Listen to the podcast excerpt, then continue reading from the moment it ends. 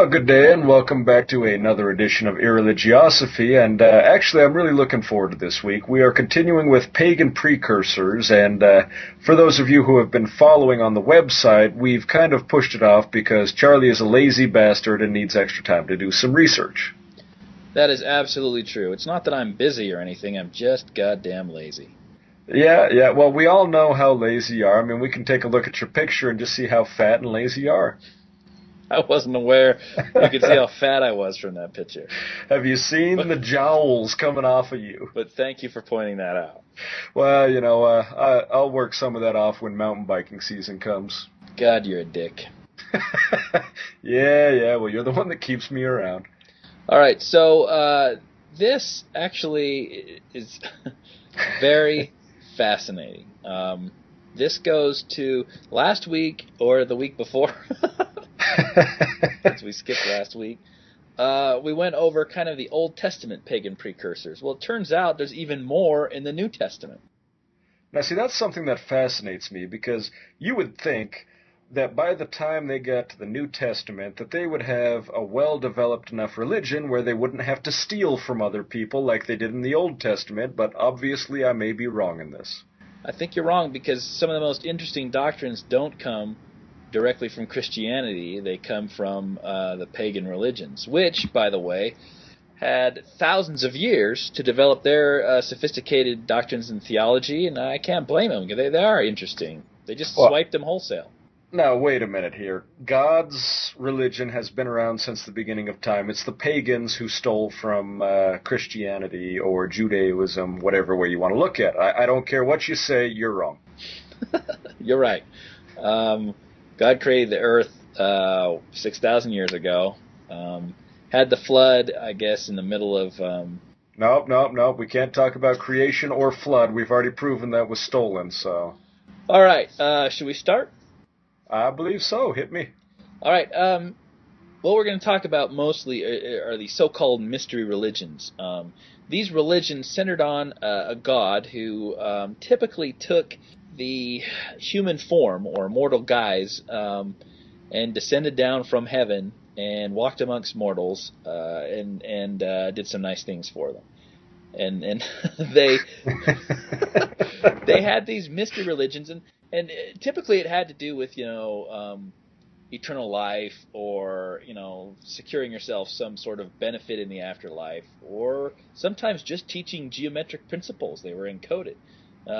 Interestingly enough, most of the cultures had a mystery religion. These were amazingly popular.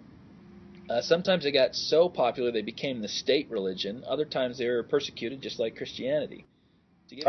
No. Only Christianity can be persecuted because it's right. Because only the truth is persecuted, right? Exactly. I don't care about lies. In Egypt, we've already talked about this. The mystery religion typically was Osiris, and this was the first one. Osiris was dismembered by his brother Set and put back together by his wife or consort Isis. Except for the phallus, which you and I have both decided where that went. Well, she made something out of clay? I could have sworn it was wood. Yeah. That's just me, which I think is where we get the term woody from, because, yeah, you know, Osiris is a god. He had a woody. Wood would make more sense. So she made the phallus because she couldn't find it. I don't know what Set did with the phallus, but that she cast a magic spell and resurrected him. So he died and came back to life. And you can see where this comes from, right? He was a god of grain, and so, you know, in the wintertime the grain dies, and in the springtime it comes back to life.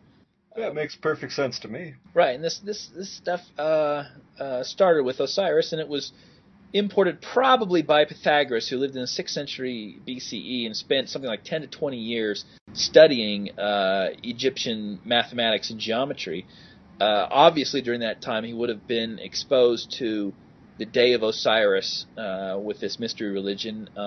He probably went back to – this is all speculation on my part. And most of this actually derives from a book called The Jesus Mysteries. Was the original Jesus a pagan god? Is a subtitle by Timothy Freke and Peter Gandy. Anyway, Pythagoras probably came back to Greece, brought these things back to it, and grabbed a Greek god and kind of put that story of Osiris onto their own god. And like I said, this comes from many, many different cultures did this. In Asia Minor, it was Attis. In Greece, it was Dionysus. In Syria, it was Adonis. In Italy, it was Bacchus, who was almost directly swiped from Greece, the Dionysus. And in Persia, it was Mithras. Well, you know, it makes complete sense to me why Pythagoras would do this, because, I mean, the Greeks had an absolute fascination with Egypt. So although he was down there just studying their mathematics, I have no doubt he was just awed by the culture in and of itself. I mean, anybody who walked into into Egypt during that time would have just been astonished by all of these creations that the Egyptians put together. Sure. At that time, you know, you had Minoan Crete and then Greece. So the civilization, you know, the epic of the Iliad theoretically took place around 1100. Homer wrote it down maybe in the 700s. So Greece as a civilization is probably 500, maybe 700 years old. Egypt at this time already several thousand years old as a civilization. Yeah, I mean, at this point in Egypt, they already had the first archaeologist who was going around and naming the pyramids and the different funeral rites, things like that, because they were so old that they were forgetting who the old Egyptian kings and pharaohs were. Right. The pyramids are 1,000, maybe 1,500 years, possibly 2,000 years old at this time. Yeah. Anyway, let's go over the comparisons between Dionysus, for example, and Jesus. See if you can see any similarities. I seriously doubt I will. Jesus is the one and only God. Keep in mind that Dionysus preceded Jesus by at least 600 years, probably more like 1,000. All right. Completely swiped, I'm sure. Dionysus is God made flesh, the Savior and Son of God. His father is God and his mother is a mortal virgin. In this case, his father was Zeus and his mother was, I think, Semele, struck by a bolt of lightning, impregnating her. Now that's the way to do it. That's a cooler story, I think, than a little dove descending on Mary. Well, that dove may have been hung. Let's not put down the doves. That's entirely possible.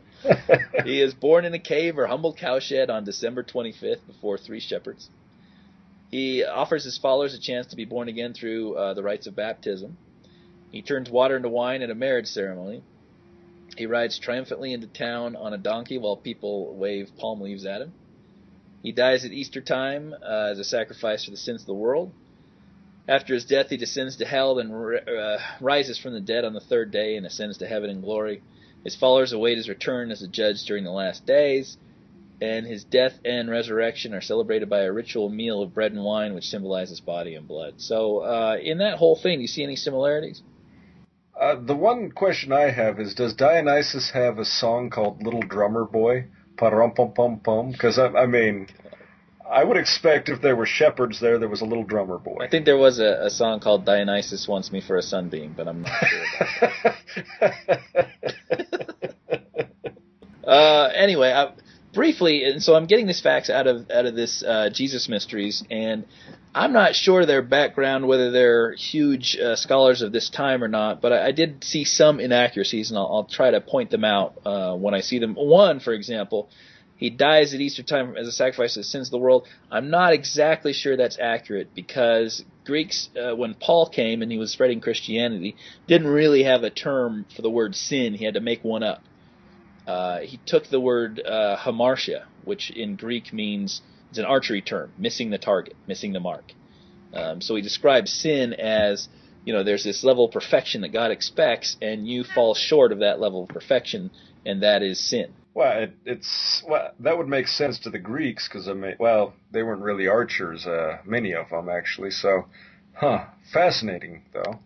Yeah, there wasn't a Greek term for sin, so I think they're either these authors are reading it into.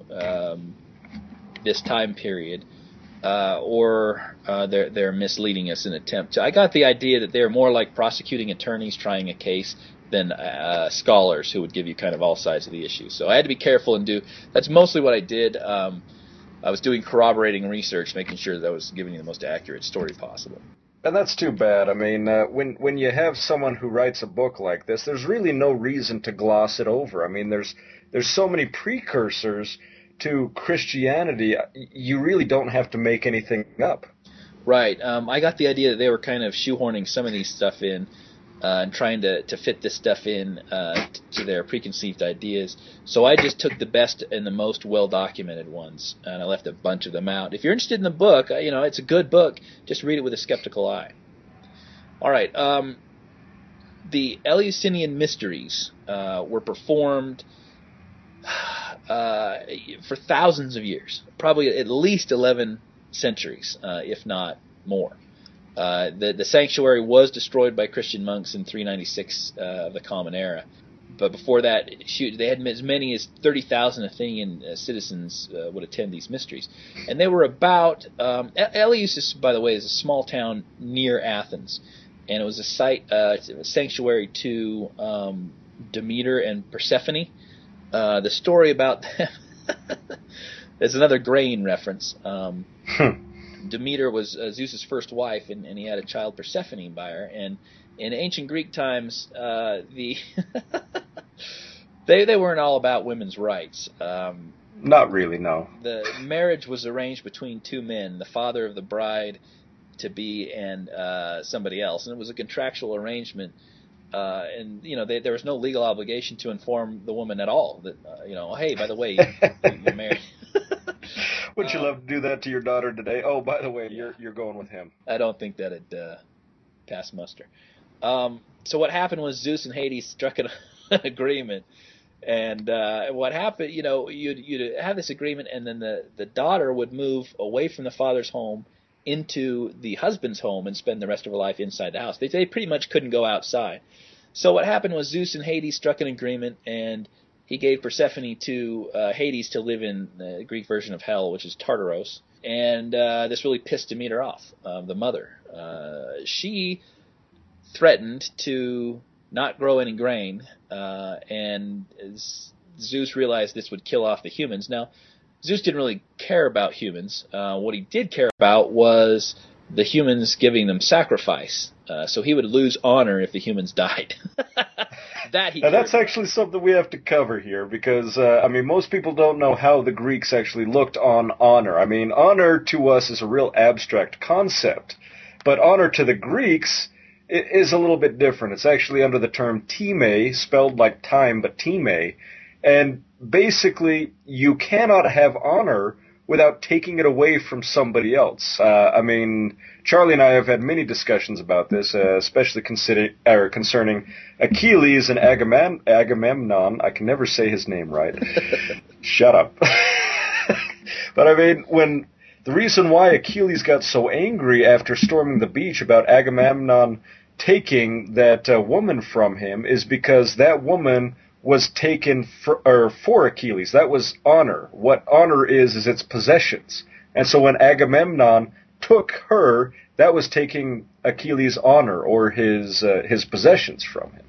Right. The time or kleos, which is glory, for the Greeks was a zero-sum game. If you gained honor, you did it by taking it away from someone else. If you lost honor, it went to someone else. In our culture... we, you know, oh, this person's honorable, and it is this abstract concept. He's just a good guy, or he's done a lot of glorious deeds or whatever. In ancient Greece, not true. This is you go and you sack a town, and you bring glory back in the terms of what you have stolen. And in this case, war booty, and that includes women, which were essentially property in ancient Greece, especially during the time of the Iliad. So he was very angry that he was himself, Achilles, and his warriors were responsible essentially for storming the beach, and he got this honor for himself, and Agamemnon took it away from him. It was a total insult, total slight to him. Oh, very much so. Now, actually, you brought up kleos, and that is something that fascinates me about the Greeks. And in all honesty, I think the Greeks had it absolutely right where religion is concerned, and what kleos is the Greeks didn't really believe in a good afterlife. Basically, when you died, your soul would go away and you would basically become like a zombie. Your mind would be gone from you, and you wouldn't really have any any thoughts or a mind of your own unless somebody sacrificed and gave you the blood to drink. What kleos is actually was a decision that Achilles had to make. Now, Achilles, when he went and asked his godmother whether or not he should go, she gave him two choices. He could either remain behind, get married, have a family, and live a long and fruitful life, or he could go and his kleos would live on forever. That's how the Greeks looked on immortality, is if you made a name for yourself and that name would pass on forever, that was how you reached immortality. It's interesting the Greeks have an idea of the afterlife that is a polar opposite of ours. In Christian religions, or the main Judeo-Christian, Judaism, Islam, and Christianity, the afterlife is something to be sought after. It's a paradise. To be desired. Yeah. It's wonderful. In Greek religion, the afterlife kind of sucks. You're just wandering around. You're in Hades. You have no brain unless, Odysseus comes over and gives you a cup of blood, and then you kind of come back to life for a little while. For just a short time, yeah. And, when he did that to Achilles says, I would trade all of my honor and glory to just be alive for an hour, one more time. It is so amazing to be alive. So their idea of heaven really was their life, which, exactly, by the way, wasn't very good. Half the time their children wouldn't make it to adulthood. They celebrated it every time that happened. Their wives would die in childbirth. Then the perinatal mortality was horrible. Anyway, that was so. That was the idea of the Greeks. And then this mystery religion was celebrated at Eleusis, attended by massive amounts of people. And we don't know what it was, because you have two things in these mystery religions. You have exoteric information, which is okay to tell people who are not initiates, and there's esoteric information, which is the stuff that you learn after you become initiated. And the exoteric, the outer mysteries, actually encode information that is explained only later when you learn the inner mysteries as an initiate. So we don't know exactly what happened, but we have sort of reports that there'd be this fast, and they'd undergo ritual purification, often by bathing in water. They would march along in a single line. Sometimes they'd be harassed by initiates, as kind of, again, a purification process. They would arrive at a great hall. Scholars think that perhaps there's a big gong. And the play would be acted out, and you would learn the mysteries by virtue of that play. It's possible that gases were involved, or certainly with the mysteries of Dionysus, you would have strong wine, which they believed, was the essence of Dionysus himself possessing the people and causing this stupor. Which once again makes sense, more so than the Judeo-Christian and the Christian type take on the sacrament. I guess Jews don't really take the sacrament, but it makes more sense to me to have a god of or using wheat and something like that, and when you're drinking of that, you're taking it into you, which gives you that euphoric feeling. That makes sense to me.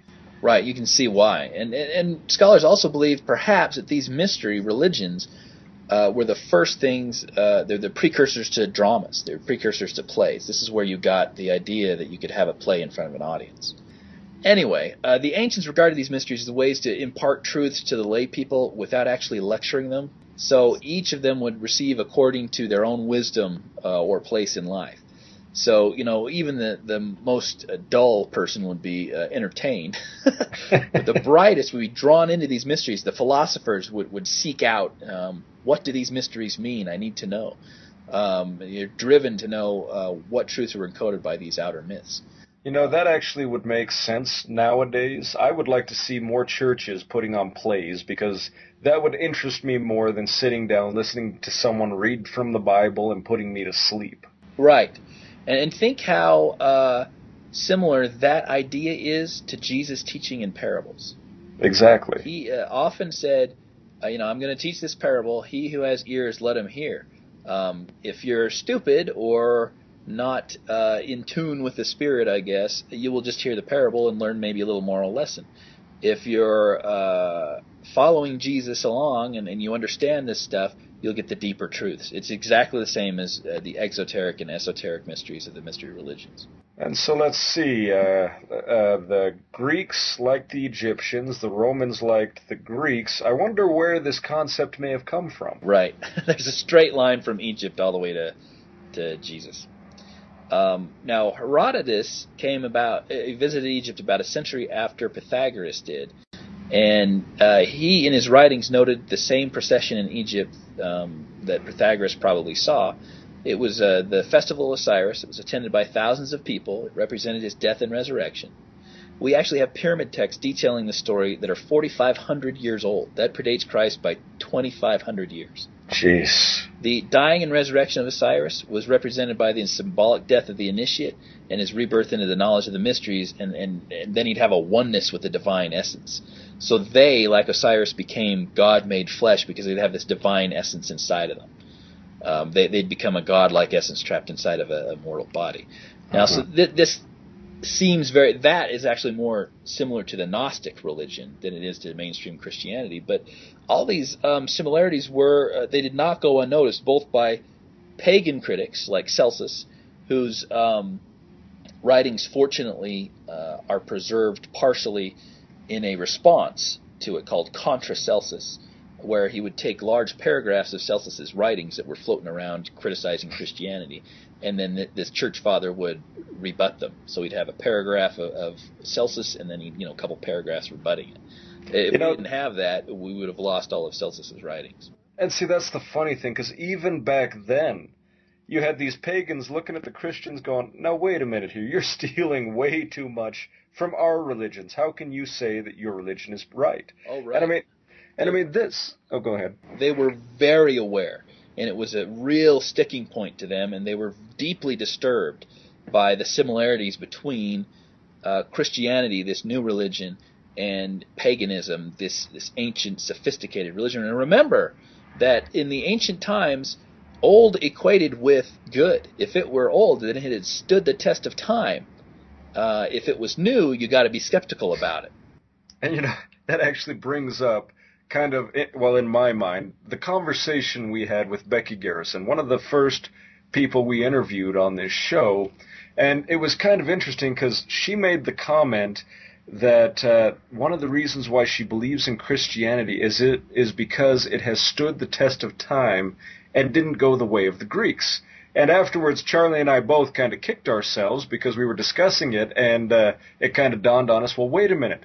The Greeks' religion didn't just fade away. It was the Christians who went out and made an active attempt to crush it. Right. It didn't wither on the vine because of disbelief. It was actively hunted to extinction. And this by Christians who had made passionate pleas for tolerance and freedom of religion and the ability to worship who, where, and what they may. As soon as they got power, in the same century as Constantine became emperor, and two emperors later, I believe, Christianity became the state religion of Rome. Paganism was destroyed thoroughly. Their temples were overturned, burned to the ground, absolutely destroyed. Although paganism had tolerated Christianity with outbursts of localized persecution here and there for the first 4 centuries, Christianity tolerated them for less than 50 years.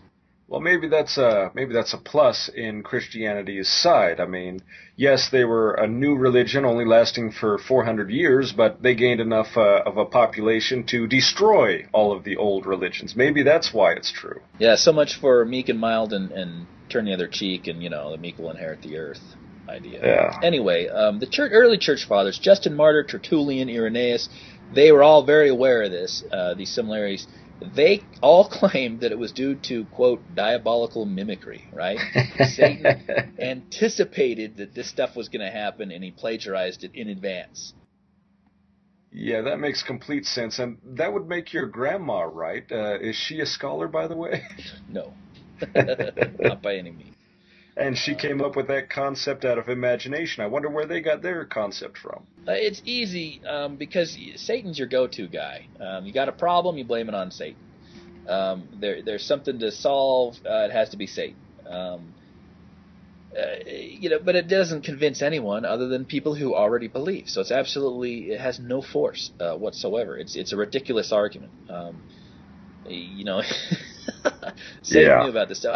Others claim that the myths and rites and rituals were like pre-echoes of Jesus, like pagan premonitions or prophecies. They'd gotten so close to God that they came to these things by themselves, or God kind of gave it to him as much as he could, which is a little more positive spin than Satan, but still doesn't make any sense.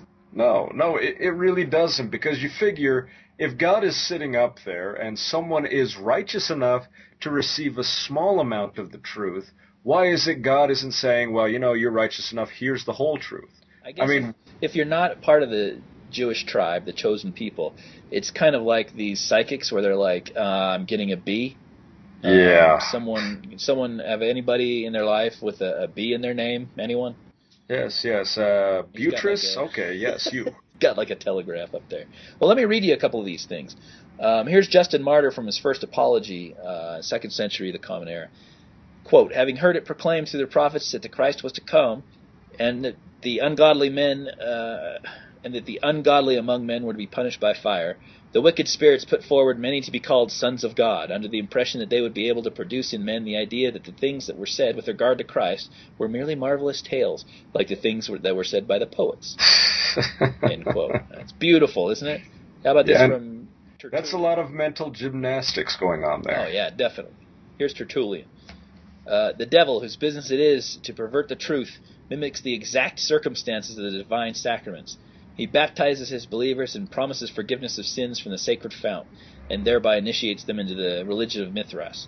Thus he celebrates the oblation of bread and brings in the symbol of the resurrection. Let us therefore acknowledge the craftiness of the devil, who copies certain things of those that be divine. I love how he says, mimics the exact circumstances. This isn't just kind of vague similarities that people are picking out of nowhere. The exact circumstances, according to a church father. Well, what fascinates me is that right there is proof that they stole these concepts from Egypt. I mean, they're obviously talking about these previous pagan religions that have been around for thousands of years, and they're putting them down? Yeah. They were a civilization while you guys were still out hunting goats. It never even occurs to them that Christianity may be derived from the pagan religions. It's got to be Satan. All right, let's go kind of bit by bit about the Jesus mythos. How about born of a virgin? Here's Justin Martyr again. Now, he's defending Christianity against the pagan accusations. In saying that the Word was born for us without sexual union as Jesus Christ our teacher, we introduce nothing beyond what is said of those called the sons of Zeus. That's in his apology as well.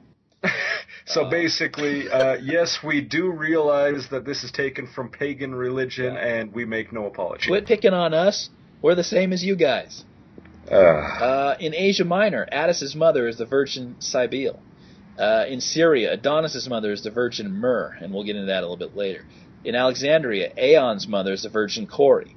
In Greece, Dionysus' mother is the virgin Semele. All these people were born of a virgin. It was claimed that Pythagoras was the son of Apollo and a mortal woman called Parthenis, and in Greek, Parthenos means virgin. So probably Pythagoras was born of a virgin. All I got to tell you is there must be a lot of lightning bolts flying around at women back in those days. Zeus was one horny bastard. Well, I guess he got off by shocking them, so, Yeah. As far as the son of God... Apollonius of Tyana was regarded as son of Zeus. Julius Caesar was said to have been God made manifest, the common savior of human life. This is right before Jesus. Augustus was the savior of the universal human race. Even Nero, crazy Nero, who's fiddling while Rome's burning, was hailed as God the deliverer forever and ever. I love Nero. From Suetonius...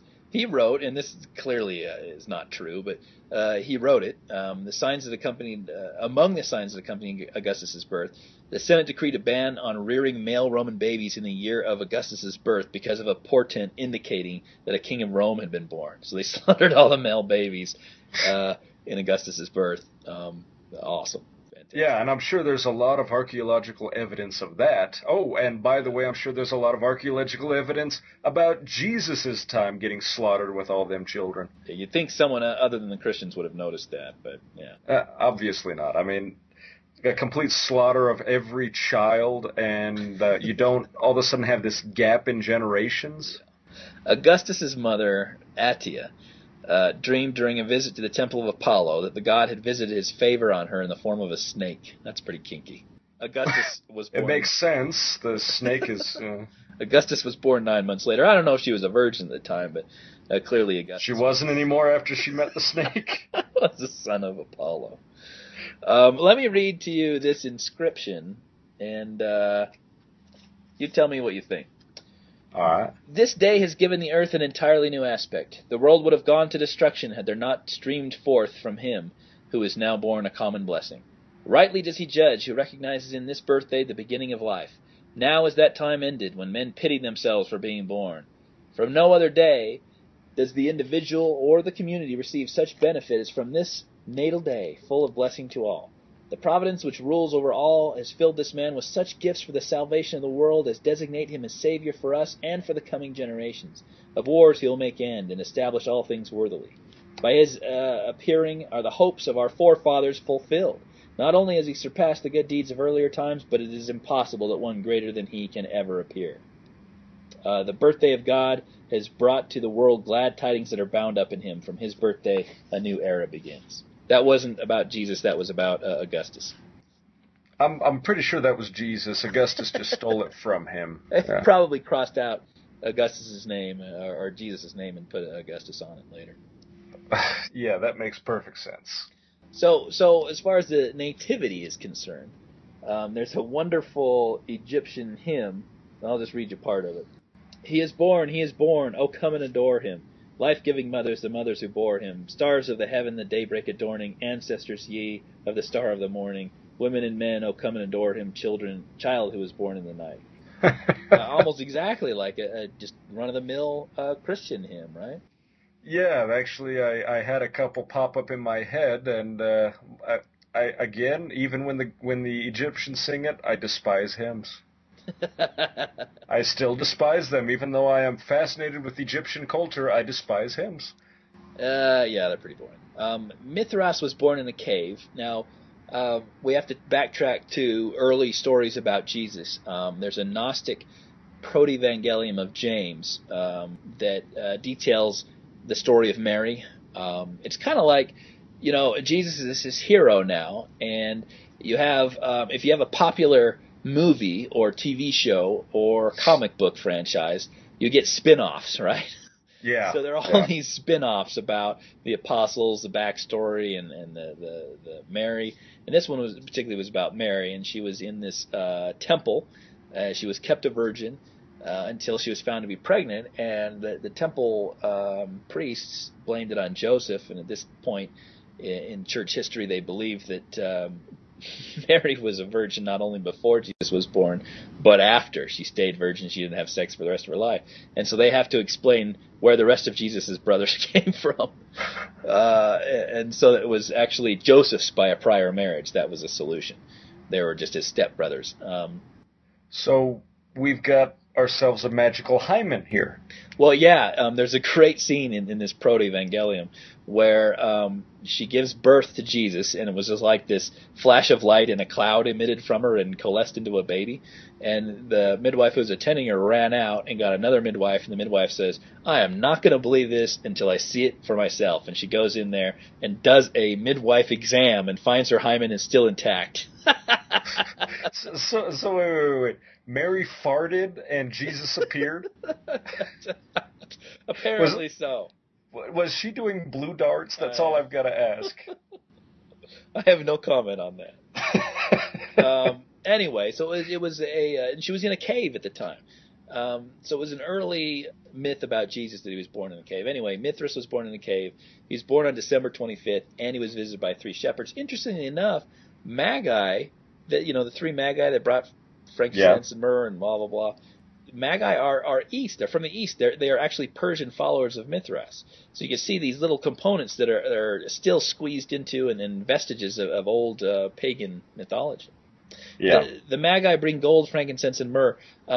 Empedocles speaks of worshiping God with, quote, offerings of unmixed myrrh and frankincense, casting down also on the ground libations of gold and honey. Myrrh was used as sacred incense in the festival of Adonis, and we mentioned Adonis, whose mother was the virgin named Myrrh.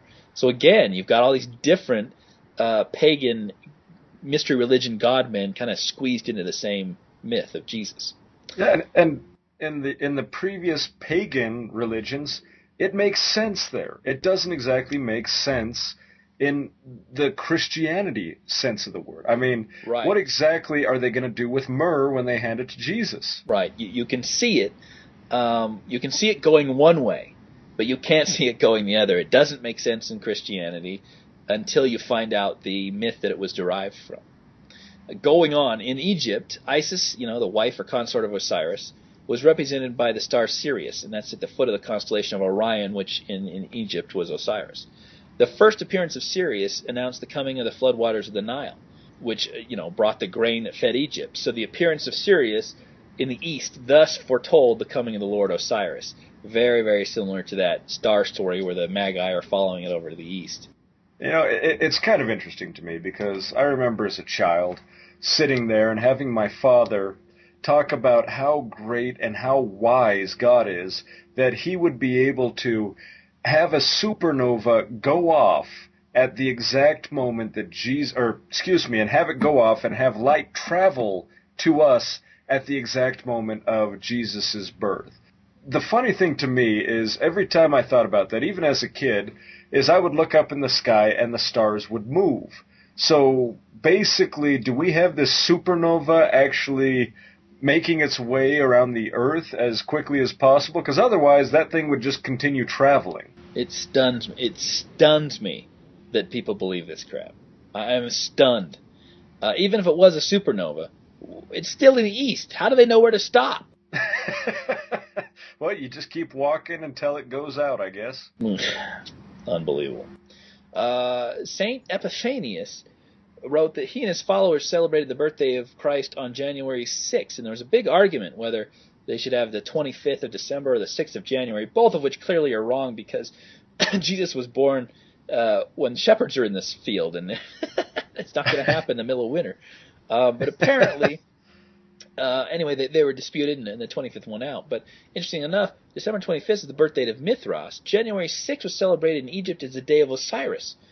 These are both godmen of different mystery religions, and it's funny to me that they're arguing over two wrong dates, both of which are derived from other religions. and that in and of itself proves that they couldn't even extricate their own thoughts on this stuff. It all was just all these pagan religions around them, and they were just picking and choosing which ones. Right. Probably December 25th won out because it was coincided with Saturnalia also, the sort of pre-Christmas Christmas festival.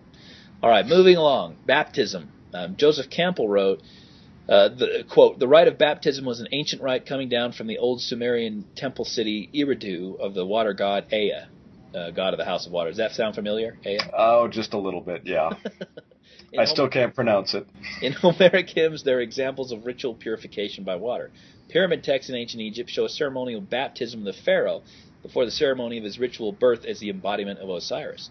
Baptism tanks have been found at initiation halls and shrines, and sometimes initiates bathed in a nearby river or the sea. So this is ancient stuff that far predates Christianity. Yeah, and again, I'm not surprised, and we've talked about this in the past about how just fascinating it is that they would just blatantly steal this, and then not only steal it, but try to hide the fact that they stole it by going out and crushing all the other pagan religions. Right. Extremely ironic that they destroyed the very religions that gave them their most interesting doctrines. Continuing from Tertullian, in certain mysteries, it is by baptism that members are initiated, and they imagine that the result of this baptism is regeneration and the remission of the penalties of their sins. Interesting. In Romans, Paul kind of describes what the symbolism is behind baptism. Entering the water represents death, immersion represents burial, and emergence represents resurrection. In the mysteries, it's also represented death to the old self and rebirth to the new as an initiative of the god. Early Christian representations of baptismal rites paralleled their pagan baptisms nearly exactly. These similarities were so disturbing to Justin Martyr that he again claimed that it was, evil demons that instigated the pagan rites as a mocking parody of true Christian ones. And yet again, he doesn't even bother to look at the other side. There is nothing but what is in front of him. That is fascinating to me. Yeah. So we'll move from baptism to miracles now. Hold on. You're forgetting one baptism. I remember you were talking to me about this, about the pigs. I suppose we can do that now. At the Eleusinian Mysteries, the initiates actually bathed in the sea with pigs. This ritual then took all of the evil out of them and put it onto the pigs, which were then sacrificed in a very specific fashion. They were chased over a chasm. Now compare that to Mark 5, where Jesus casts out this legion of demons into a nearby group of pigs who then trample off into a chasm and die. Yeah, that sounds very familiar. I think somebody out there made a video to make fun of that. And again, it makes so much more sense in the Eleusinian Mysteries than it does, Jesus is a total dick. He's ruining the livelihood of this swineherd. This shepherd who, his father has been a shepherd, so on and so forth, and he destroys this entire flock because the demons ask him to. That makes absolutely no sense from an enlightened man, whereas if you look at these mysteries, it makes perfect sense as to why they're doing it. However, I'm wondering which one of them was wrestling the pig into the water, but that's just me. Interestingly enough, the mysteries were open. They were very egalitarian. They were open to women. They were open to slaves. They were open to poor people. They were open to rich people. They were open to everyone, essentially. Practically speaking, they were limited because you had to sacrifice a pig to get in there. So there are very few slaves who could afford a pig by virtue of them being slaves. But in theory, it was it was open and everybody was accepted. So it's very egalitarian. And again, that kind of goes right along into Christian theology about how he went to the poor and went to the sinners. Very egalitarian. Anyway, okay. So miracles. Night of January 5th was when Dionysus was believed to have miraculously changed water into wine. He had a marriage ceremony to his wife Ariadne, where he changed water into wine. And during the feast days of January 5th and 6th, they bring water into the temple of Dionysus, and there's a spring that goes through it. And for the next week, it would miraculously change into wine. Fairly similar to Jesus' marriage at Cana, right? Yeah. And that, early Christian calendars put that marriage at Cana on January 6th. Interesting, no? Well, it's fascinating that they... See, the thing I see in my head is early Christianity is putting it on January 6th, and then you have a later father of Christianity looking at that and going, ah, shit. We've got too much similarity with pagans, so let's change it. And so, it really makes me wonder how much they truly believed or how many circles they had to flip in this mental gymnastics to realize, oh, wait, that's wrong. It's got pagans in it. The pagans must have been influenced by demons. And it just, somewhere along the line, you would think that somebody would put two and two together and begin to have questions. Well, I think it was so embarrassing to educated people that they had no choice but to destroy the pagan religions entirely. And it was pretty effective because how much of this stuff did you know? I didn't know any of it. Yeah, very true. This is something you really have to search out. And even scholars nowadays have to run around bending over backwards to find it. Look at the Gnostic Gospels of Jesus. Right. Those... Thoroughly stamped out. The only reason why we found them is because of a single priest who buried them. Yeah, right. Before Nag Hammadi, the only way we knew about Gnosticism was by a very biased source, the church fathers who were attacking it. All right, let's continue on miracles. Pythagoras often stilled the waves of rivers and seas so that his disciples would more easily pass them. Sound familiar? Just a little. Others who could do the same were Pythagoras' disciple Empedocles, Epimenides, and Averroes. Empedocles was supposed to have resurrected a woman who had been dead for 30 days. Lazarus was the name Lazarus?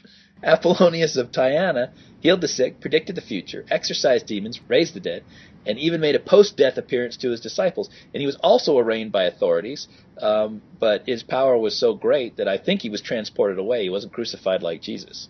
Yeah, I think Apollonius had it right. He was the one that got away because nobody wants to look at that cross and think, ooh, that looks like fun. Yeah. Speaking in tongues at Trophonius and Delos, Delos of the Delian League of the Athenian Empire. Oh, I like that. Oracle priestesses seemed to speak to some who didn't understand them, but others heard them each in their own native tongue. Again, predating the Pentecost by 500-600 years. Celsus even went so far as to point out that, quote, miracles and wonders have indeed occurred everywhere and in all times, end quote. Now, the Christians would say that the pagans' miracles were from Satan, which is ridiculous because, again, even Jesus met that argument, and he said, a house divided against itself cannot stand. So I don't know why they're making this post-Christianity, but Celsus replied, quote, is it not a silly sort of argument to reckon by the same works that one man is a god while his rivals are mere sorcerers? Well, see, and that makes perfect sense, because even if you have these Christian forefathers who are sitting there saying that those acts were of Satan, well, why is it God isn't pulling his own tricks? Why does God have to plagiarize off of what Satan has already done? Right, exactly. Exactly. What? Yeah, God's the one plagiarizing. All right. You remember the Jesus fish? Oh yes, I do recall that Jesus fish. I make fun of it every time I drive by it. I love this one. You know, I've heard Christian arguments that the Jesus fish is derived from, you know, I think the Hebrew word for Jesus, Yeshua, similar to a fish. Or some people tell me they have no idea where it comes from. Here's where it comes from. The Pythagoreans. They encoded it, and this is a very good example of exoteric mysteries and esoteric, so outer and inner mysteries. So the outer mystery is the fish, sign of a fish. It is two circles, symbolic of spirit and matter, I guess, that are bound together in a sacred marriage. And I'm reading from page 40 of the Jesus Mysteries. When the circumference of one touches the center of the other, they combine to produce the fish shape known as the vesica piscis. The ratio of height to length of this shape is 153 to 265. Now remember, 153 was a sacred number for some reason to the Pythagoreans. The formula known to, so this formula, 153 to 265, this formula known to Archimedes in the 3rd century BCE as, quote, the measure of the fish. It is a powerful mathematical tool, being the nearest whole number approximation of the square root of 3 and the controlling ratio of the equilateral triangle. Now you can see that he would draw this fish, and they'd show the fish to the outer mysteries, and they'd wonder, you know, what does this mean, right? And you get into inner mysteries, and you see the whole thing. You see the two circles overlapping, and they talk about those ratios. And it's kind of like, you know, when I was in 7th grade trying to remember kingdom, phylum, class, order, family, genus, species – as yeah. Kings play chess on fine ground sand. You know, that by itself doesn't mean anything, but you know the inner mystery, what it encodes for, you're off to the races. So Christians who have that fish on their car are actually not fans of Jesus. They're fans of Pythagoras. I got to tell you, the more I hear about Pythagoras, the more I want to follow his religion. I mean, they based everything off of mathematics. That is astonishing. Oh, yeah, he was the first one, I believe, the first one to actually apply mathematics to practical principles. There's a myth that he either predicted an eclipse, or I think he put out like an almanac and predicted, you know, which was the best season to grow grain and stuff like that. But his followers are vegetarians because he believed that in a doctrine of reincarnation, so he didn't want to be eating human flesh in the guise of other things. And his followers, for some reason, couldn't eat beans. I'm not sure why. I can tell you why, but it's something about a magical fruit. Now, see, that's very fascinating to me. I've always wondered about the concept of reincarnation, because I got to tell you, if I was ever pissed off at my family members and they died, I would be out there trying to eat everything I could find just to get at them. Well, I don't know where, you know, this cannibalism. Fear of cannibalism comes from, because they were eating Dionysus and Osiris for thousands of years before this. Anyway. Well, very true, but they were getting the power of the gods. That's true. You don't want the power of your relatives. You become stupider. Especially my relatives. References to the number 12, right? The 12 tribes of Israel and Jesus' 12 disciples, those likely come from Jewish captivity in Babylon, which of course had the zodiac, which had 12 astrological signs. The Pythagoreans figured out that, this is amazing to me, one central sphere would be completely surrounded by 12 other spheres of the exactly same dimensions as the first. So you couldn't squish any more spheres in there and be completely surrounded by it. And actually, if you squish the spheres in, you got another outer mystery, which was a dodecahedron, a 12-sided dice, basically. And that would encode this idea that you could form 12 of them on the outside of the first sphere. Mithras was often depicted at the center of a constantly turning circle surrounded by the 12 symbols of the zodiac, and in the initiation ceremony for Mithras, the disciples were dressed up in the signs of the zodiac, and they surrounded the initiate who represented Mithras himself. Wow. All I got to say is the more I hear about them trying out these mathematics and figuring them out, the more fascinated I am by it. I mean, I got to tell you, these guys were sitting around thinking about numbers so much, no wonders they were worshiping them. Oh, totally. And it makes me wonder, I'd love to sit at the feet of these Egyptians who figured this stuff out without any calculators, without, just in their head. It's amazing to me with what kind of numbers. I mean, unbelievable. Anyway. And people look on the people of that day and age as simpler folk. These guys were intelligent to figure this stuff out. Oh, definitely. They did not have anywhere near the tools that we had. The just man unjustly accused. On page, part of Euripides' Bacchae, which is Bacchus is another name for Dionysus. There's part of this play where the soldiers were impressed by Dionysus. So here's a quote from Jesus, and I'll compare you to the quote from Dionysus. So Jesus, you would have no authority at all over me had it not been granted you from above. Dionysus, nothing can touch me that is not ordained. Jesus, they know not what they are doing. Dionysus, you know not what you are doing, nor what you are saying, nor who you are. Fairly similar. I'm sure it was diabolical mimicry that... Oh, of course. Or, just little bits of truth. Yeah. Bread and wine, sacrament. We've gone over this a little bit before, but the idea of sharing in a god's power by eating that god is so ancient that it's found in the Egyptian Book of the Dead. They've got pictures of dead people eating gods and thereby gaining their powers.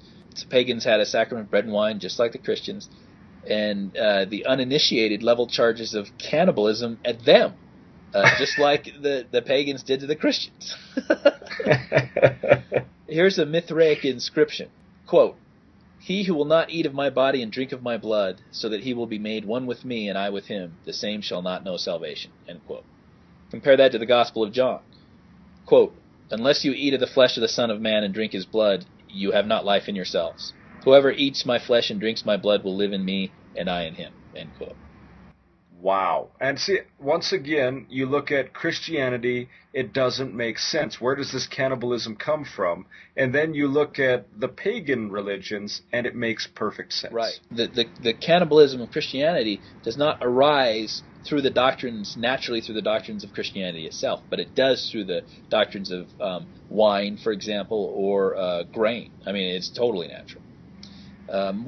These were so obvious to Celsus, it was disgusted by them. He said, quote, many of the ideas of the Christians have been expressed better and earlier by the Greeks. Behind these views is an ancient doctrine that has existed from the beginning. Absolutely true. I think we need to have him on our show. I mean, that guy has already picked it out thousands of years ago. Sextus and Confucius. Sextus was a pagan. He was a Pythagorean. Both had the golden rule before Jesus. Sextus wrote, such as you wish your neighbor to be with you, such also be to your neighbor, hundreds of years before Christ. In the sayings of Sextus the Pythagorean, we also find, quote, wish that you may be able to benefit your enemies, anticipating Jesus hundreds of years. That turn the other cheek. Right. Pythagoras himself taught that even if abused, one should not defend oneself, right? So turn the other cheek. Let me read you what Socrates had to say about that. I think this is in the dialogue, the Crito. Socrates says, then we should never do wrong? Crito replies, never. And we should not even try to avenge a wrong if we are wronged ourselves, as most would do on the premise that we should never do wrong? So it seems. So we should do no harm, Crito, or not? I should say not, Socrates. Well then, is it just or unjust to repay injury with injury? Unjust, I would think. Socrates says, so we should never take revenge and never hurt anyone, even if we have been hurt. Again, anticipating, turn the other cheek. Every one of these things has been anticipated. Now, is that anticipation or is that plagiarism? Right. Yeah. Pre-plagiarism. Yeah, pre-plagiarism. Celsus quotes Plato as saying, it is impossible for an exceptionally good man to be exceptionally rich. Plato, wonder where I've heard that before. Plato, in the dialogue, the Phaedo, anticipates the idea of hell. Remember, there's no hell in the Old Testament. So Plato describes this idea as, quote, a huge lake blazing with much fire and boiling with water and mud. Very similar to the Christian hell and almost exactly the same as the hell as described in the Apocalypse of Peter. So finally, we talk about monotheism and the Trinity. In about 1400 BCE, Akhenaten of Egypt, right, one god is the Aten, the sun disk god. And he wrote beautiful poetry and beautiful hymns that are quite similar to the monotheistics. You know, this sun disk shines on the good and the evil alike, right? Very similar to the psalm that says God reigns on good and bad alike. In 500 BCE, Xenophanes wrote, there is one God, always still and at rest, who moves things with the thoughts of his mind. And this brings up that educated pagans often allow that there was one overarching God, this huge abstract idea that encompassed all the rest, and those other gods, the specific gods, were just aspects. Very sophisticated view. You know, I find it very interesting that you bring up Xenophanes, because was he not the one who also said that if horses had gods, they would look like horses? Yeah, he's one of the first atheists that we know of. He was describing, you know, the Ethiopians or the Nubians have their gods, and they're black-skinned, and everyone seems to believe in gods that look exactly like them. And so he was extrapolating to horses. If we could see the dreams of horses, their gods would look like horses. Genius. And yet again, it's just observation. He was looking around him and went, oh, wait, this makes sense. Absolutely. You just sit down and think for a while. Even Justin Martyr allowed that Pythagoras taught that there was one God, right? 600 years before Christ. Celsus mocks the personal God of the Christians. This is hilarious. Let me read this to you. I love Celsus. He says, the Christians say that God has hands, a mouth, and a voice. They're always proclaiming that, quote, God said this or God spoke. The heavens declare the work of his hands, they say. I can only comment that such a God is no God at all. For God has neither hands, mouth, nor voice, nor any characteristics of which we know. Their absurd doctrines even contain reference to God walking about in the garden he created for man, and they speak of him being angry, jealous, moved to repentance, sorry, sleepy, in short, as being in every respect more a man than a God. You know, and this guy's a pagan, he's a polytheist. But he had this sophisticated idea that God was this abstract concept that was only revealed, I guess, in different aspects of the one true God. So it's he much like Xenophanes looked around and said, "You guys are putting your own characteristics into this God." Right, absolutely. It's a very, very primitive idea of a God, and certainly not worthy of a one true God or the only God of the universe. The idea of the Trinity. Aristotle quotes Pythagoras, a doctrine that we no longer have except through Aristotle. He quotes Pythagoras as saying, the whole and everything in it is comprehended by the number 3. For end, middle, and beginning have the number of the whole. That is the Trinity. In Egypt, they all had Trinity. Every one of their, God, they all came in threes. That's why... 3 was a sacred number. Yeah, was so popular in Egypt. There are three are all the gods. Amon, Ra, and Ptah. There are none like them. Hidden in his name is Amon. He is Ra, his body is Ptah. He is manifested in Amon, with Ra and Ptah, the three united. Again, there's nothing about Christianity, really, that says that there needs to be a Trinity. That actually is found nowhere in the Bible. The closest thing you get, I believe, is in John, which has been shown to be a later insertion by a different monk who probably was having an argument with a bunch of other people he believed were heretics and inserted that in, and it's become that way ever since. But the doctrine really is never mentioned in the Bible.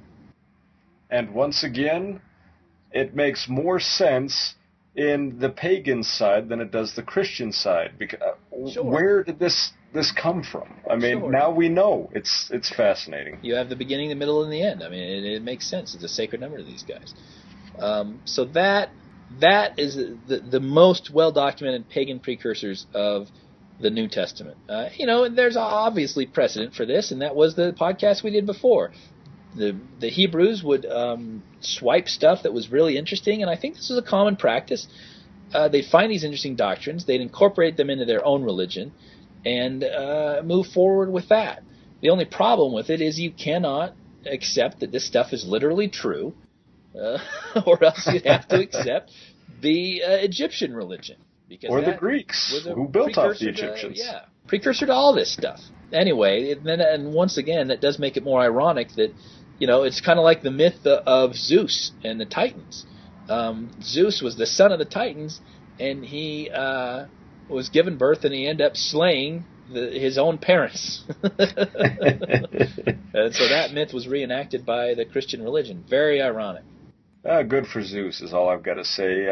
Although he was, influenced by Satan to, do this beforehand, but of course, once again, God is plagiarizing. We've already talked about that where evolution is concerned, and now we've talked about it where his actual word is concerned. And that'll just about wrap us up. We got on the horizon for the next week, we got some guests coming up. Yes, we do. We have Adele Sackler and Peter Rollins. Excuse me, it took me a second. We will. We'll see you next week. All right, bye.